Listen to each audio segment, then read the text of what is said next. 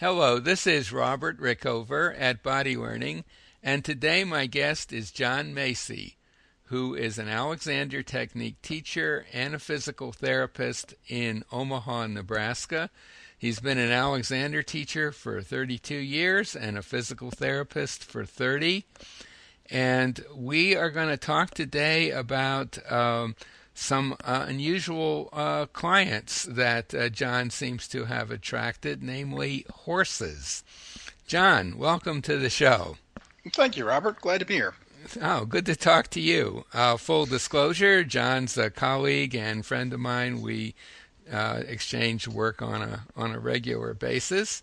Um, so, uh, John, could you first just give our listeners a short uh, description of the Alexander technique? Well, my approach to the Alexander technique is to look at it as movement re-education, very much in Alexander's sense. And in doing so, you're really teaching more than anything else. Having people gain awareness of what they're doing, gain awareness of what primary control is, which I think is a real anatomical feature of the head neck relationship, and how to consciously control that to change the movement patterns through their body. The okay, thing I find yeah. I do as an Alexander teacher, though, is then use my hands to give them movement experiences consistent with ease in their primary control. Things they'd figured out if they do it long enough for themselves, but it just goes a lot faster if somebody shows you. Mm-hmm. So, so your take on on the use of hands is it's an accelerant to a more basic process. Yes, I think that's most of what I use my hands for because. Yeah I think people would figure most of this out on their own, given enough time. But why do that if somebody else can just show you? It's kind of like a musician. Mm-hmm. If they hear a piece of music, it's a whole lot easier to learn it than to try to just pick it up from the page. Absolutely. But they can learn it from the page. Sure, sure. Now, now the work that you have started doing with horses, however, it does raise a question about the role of hands and the and the role of sort of discussions and talking. Could you maybe talk a little bit about that? Yes, it's very interesting working with horses because they are used to getting primarily uh, touch cues for training to work with a rider. How do you use your legs? How do we use the reins, etc. So their communication is generally tactile with the humans it means then that you can't really you aren't going to obviously communicate with them in english. They just don't think that way i'm quite convinced. Mm-hmm. but they do think in a different manner. Horses are a herd animal a prey herd animal and in the herd what they really do is most of them stand around watch each other have the zen sort of if we would i guess call it right brain experience of just observing but the thinking is usually done by one horse, usually a mare who stands away from the herd and is actually watching where's the danger, what's ways the wind blowing, where's it time to us to go move to eat at. And they all take her lead when it's time to actually do something. Mm-hmm. So, in a sense, they're doing some thinking, but not the way you and I would think of it. We think of it, I think, more like the mare does, watching out this stuff and then integrating into how we're going to move. Mm-hmm. And you've been, I assume, working not just with mares, though, right? No, I've worked primarily with some ma- with mares, but also with a gelding mm-hmm. and uh, and a pony also. So, and on these are all in barn. They are not herd animals. However, one of them was feral for several years, and it was interesting working with her because she was a little more, um, a little less trusting of what I would do. She definitely wanted to make sure that if my message was not real clear with my hands, she stepped away from me. Mm-hmm. So, is your your initial uh, uh, contact with a horse to put your hands on and direct? No, my initial contact is to put my hands on, get very quiet in myself, so she and I can communicate. I can just be very quiet and see what she's doing with the tension pattern in her body to observe. Mm-hmm. And if I'm very quiet and just observing, which is what they do in the herd, they'll stand there and really enjoy it. It's only after I've done that and I find where they have tension that's really blocking their ability to move easily that I'll start to use my hands to help direct them to move through that area. What I'm finding, because I've been working with horses that have had some injuries or problems, which is why I got started on this, um, is they take very quickly to it if I'm asking them to change their movement patterns so they can have a little more comfort in the area of injury, mm-hmm. to have somebody direct them to move differently. Now, here's where it's much like humans. I a find I'm using my hands in a very similar way to the way I use them in an Alexander teaching, but also they are able to pick it up and realize very quickly that I need to change something here to get that result over there. So, for instance, I've been working on a horse with an injured foot, but we started way up at her hip. Mm-hmm. And she got it immediately that working on her hip and spine felt really good. We spent maybe half an hour before I had my hands down at her foot. Mm-hmm. Mm-hmm. But she came along with every step of it, and it was very obvious in her gait afterwards that she was walking very differently. And according to the owner, just seemed a lot happier and more comfortable than she'd been for several weeks. So when you first um, when you first approach a horse, uh, where would you put your hands? Well, generally I'll scratch its ears and just get them used to me being there. Mm-hmm. But in terms of being an intervention sort of thing, uh, I will put my hands on the shoulders, on the front shoulders, the withers, mm-hmm. and just work down the spine just to see where I'm feeling the tension within them. Mm-hmm. mm-hmm. It's really irrelevant actually where the hands are. I mean, I think any good Alexander teacher is able to put their hands on somebody and sense where the the kinks, if you will, and the tension throughout that person's or animal's structure is. Mm-hmm. So initially, you're just exploring, exploring, right? I'm just observing and collecting data. Right, right. And what is it? Uh, you, the the horse that you just talked about, you said, well, she seemed fine with you working uh, with her hips even though the issue was her foot. How? What is it that told you that? Um, well, I was working up there, and she was shifting her weight and putting her foot down more squarely, like it's designed. Mm-hmm. So even though I hadn't done anything with that. The other thing is when you look at a horse's head and how its ears lie, and if it's doing any licking or chewing things, which indicate it's quite happy. Mm-hmm um, you can watch those cues to see if she's happy. And she immediately got quiet and started doing those things. Mm-hmm, mm-hmm. So clearly she was quite comfortable with it. In fact, the owner was holding her halter, and I told her she could go ahead and drop it, that this animal was so happy she wasn't going anywhere. And indeed, that was the case. She just let the halter go, walked away. The horse didn't move at all. Mm-hmm. And usually she'd look around and, and move a little bit. She's rather a high strung horse. Mm-hmm. So, what else would you like to say about horses and Alexander technique? Well, I think it's not doing Alexander technique per se with them, which is what fascinates me, but it's using many of the same skills and thinking. Mm-hmm. Because we're not appealing to their what we conceive as a consciousness, reasoning, rational mind, I really couldn't say it's the Alexander technique. Alexander was very big on man's supreme inheritance, the ability to have a rational mind to change our movement patterns. Mm-hmm. And I can't say that I'm doing that with a horse. Can't say it's not happening, but I certainly can't say it is happening. Mm-hmm. But I think it's a very good use of those skills we have in Alexander technique. And I think as a teacher, it really sharpens my ability to listen and be quiet. So I really know what I'm feeling under my hands, get my thinking out of my way to make sure I have really clean data coming in my hands before I decide what to do. And I guess a question that would come up with people who have horses and are intrigued by this uh, do you think that they would make, if they wanted to explore this for themselves or for their own animals, that they could contact an Alexander teacher in their area who may not have had any experience working with horses or animals? Do you think that would make sense? I think it's a useful experiment. Right. You know, even if they work with the with the owner while they're on the horse, which is how I got started with this was working with people, riders and improving their ability to be on the horse. Right. And that took me to working with the horse. So I think it could be very useful. Yeah, so at the very least, ha- having a teacher work with you, the rider, could get to some of these things as well. Yes, and you know, horses They are large animals, but that doesn't mean that they don't get bad habits or get habits about how to move that become very familiar to them. These are trained animals. They've done things over and over with a human showing them what to do. So, in that sense, they're much like us, and why the Alexander technique or that approach might help in terms of learning gee, where's my little habit and what could I do differently right here? Mm-hmm. That's what a lot of training for horses is all about. Right. And I, I would imagine some of the harmful habits they pick up comes from not so good riding techniques, don't you think?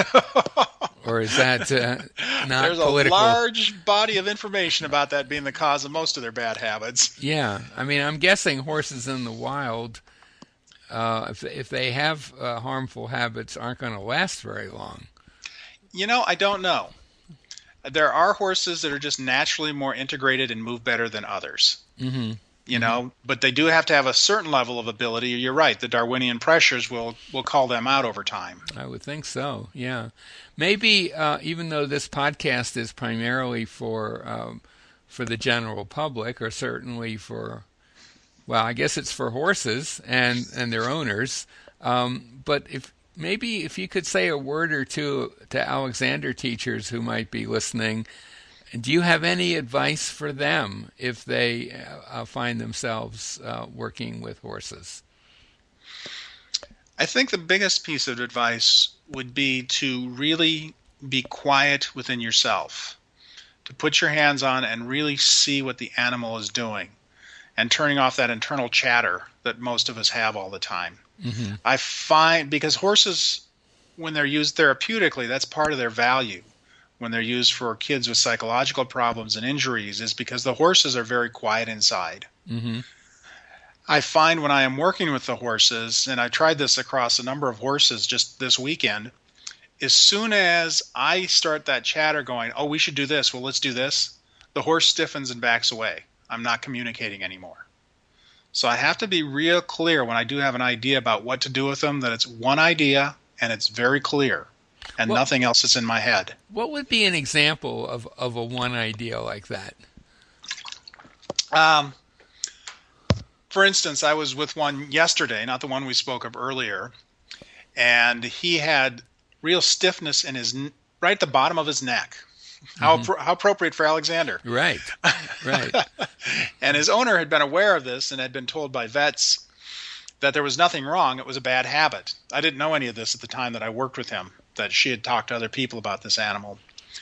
But I got my hands on, could really sense he was tight there, and all I had held in my mind was just move right here between my hands. Nothing else. Just let it move. And he just leaned way forward and stretched his neck out down towards the ground. And then he went from side to side all on his own. And you could feel it just moving right where he had been stiff before. Mm. I played with this because what mm. I mm-hmm. did next was to start thinking about his hips and his head at the same time. Mm-hmm. And as soon as I did, he quit moving. He was clearly confused or ignoring me. Mm-hmm. It was it was too much. Yeah, I was asking too many things that were not related, or at least not clear in my mind the connection between them. So he just didn't. Right, and and so just to reiterate, you you had your hands uh, on two different parts of his of his body, right? Yeah, on either side of his spine, right up by his sh- front shoulders. Okay, and you just said your mental. I'm, I want to be really clear. Your mental intention was you can move this, or this can this I can want, be moved, that sort of thing. It was I want some length right here just like I would in an Alexander lesson. I just let my hands lengthened mm-hmm. and that little bit of movement with my hands to show him that internal movement right there was possible. That's all I was doing to show him you have movement available here. And he immediately started doing a gross movement, incorporating that. And you and you left your hands on while he did that movement, or just for yes, because yeah. I wanted to see how the vertebra moved, and it was substantially more than he had previously when I wasn't asking him to move. I was just feeling what he was doing as he was standing and looking around in the stall. So it sounds like the the part of the process for it to be most effective is for you to have to, to, to, to stay generally with just one intent, right? Not a Yes. whole bunch of them, and just be very quietly um, uh, clear in your own mind what you would like to happen there Yes. without verbalizing it, obviously, just uh, with your hands. So there's something kind of very clean about that, isn't there? The the language issues that we encounter with our human students don't really come up. No. And the horses are used to just getting tactile cues that say, move here, move this part of you. So it's a way that they're used to receiving communications from humans also. But you're right, it's it's very clean. It avoids a lot of the issues that we have between humans. Right. Um, is there anything else you want to say about your work with horses? No, it's a lot of fun. I would definitely encourage other Alexander teachers to consider at least um, working with a horse or with an owner on a horse. I think it provides great feedback for our hands. Absolutely. And do you, just to broaden out the discussion very briefly, I, uh, what would be your take on working with other animals? I've given Alexander lessons to my dog, not my current one. She she could give me lessons, but my previous one. You know, I have done similar work with some dogs and even a cat um, who were, again, injured or had pain. So I was using my hands in a very similar manner to get them to move in a pattern with less tension and difficulty, uh, quite successfully. It's, again, I wouldn't say it's Alexander technique, but it's using those skills I've developed in teaching Alexander technique to apply my hands in a manner that helps reduce the tension and pain in the animal. So I think it is transferable to other animals to some degree. I still would not call it Alexander technique because, again, we aren't dealing with a rational, conscious mind. We could argue about that, whether or not that it's in those critters, but I think we can agree most humans at least have a rational, conscious mind. Well, you know, um, our former, uh, the late Marge Barstow, a teacher we both um, did a lot of work with, uh, I once asked her uh, if she ever did any, if she ever taught Alexander lessons to a horse. And she right away said, yes, of course. And then there was a long pause, and then she added, but you better know your horse. And I took that to mean you don't just walk up to a horse, especially from behind, and slap your hands on, on him or her. Um, you might be in for a un, an unpleasant uh, surprise. I once actually, years and years ago, uh, was attempting to give an Alexander lesson to a cow, and the cow immediately sat down and almost crushed me. I had to kind of rush out of the way. so, I mean, maybe the cow thought it was going to be a chair lesson. I don't know, but I guess I guess I'm what I'm it was a saying table lesson. or a table lesson. Yeah, but um, I, I guess um, from my experience with animals in general, you don't want to just suddenly appear with your hands uh, out of nowhere. You want to give them plenty of um, warning that you're there, let them accept you, and, and so on, right? I mean, uh, Yeah, you want to you want to build that trust and open the Right. communication, just like you would with a student. right, exactly, exactly. Well, uh, this might be, a, yeah, go ahead. It's it's funny you mentioned about Marge and horses because you know she didn't even learn how to ride till she was in her fifties. Right, and if you see her riding in one of the videos that we have when she was in her 80s, I think 83 or 84, she was she was doing great on on a horse.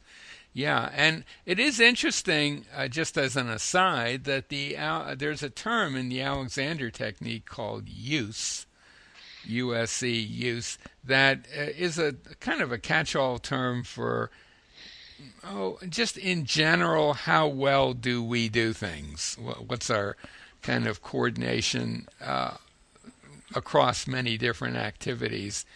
And that and it, it, that term Alexander borrowed from the language of horse trainers.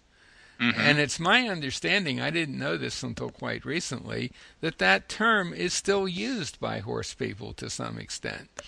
So we do owe something to horses, I think, um, in terms of the origins of the work itself. I think Alexander developed a lot of observational skills by hanging out with horses at an early age. He he betted on them a lot. He watched them. He was a keen observer of horses. Oh, and betting so, on them is how he financed his move from Australia to London. Right, I understand. Right, exactly. So um, there is kind of that horse Alexander connection that goes back uh, a long ways. The other part of that also is that horse owners are very used to looking at their entire animal's movement, its use. Mm-hmm. So their eyes are much better trained than the average person. Yes, absolutely. For watching movement, at least in the animals that they ride and own. Yes. It makes them kind of fun to deal with. Mm-hmm. Mm-hmm. Well, I think on this note, this might be a good time to end our conversation. Um, my guest today has been John Macy, who is an Alexander Technique teacher uh, and a physical therapist. He also is trained, I believe, in Pilates mat work and in other modalities. Um, and um, most recently, kind of a horse whisperer type guy, would you say? No, I don't whisper to him. Yeah, but a, a horse person. I'm just doing movement education with Mo- horses. A horse movement educator or re-educator. Yeah. Uh, and John lives in Omaha, Nebraska. If you are in the Omaha area, we'll put a link to his uh, his own website and also the website of his, his sort of corporate uh, website. And if you live anywhere else in the world and you're intrigued by this, um, and you, especially if you are a horse rider or horse person, uh, and you want to find an Alexander, you want to learn more about the Alexander technique or find a teacher in your area, we'll put a link to a site that'll let you do that. John, thanks so much. It's been a pleasure, Robert. Thank you.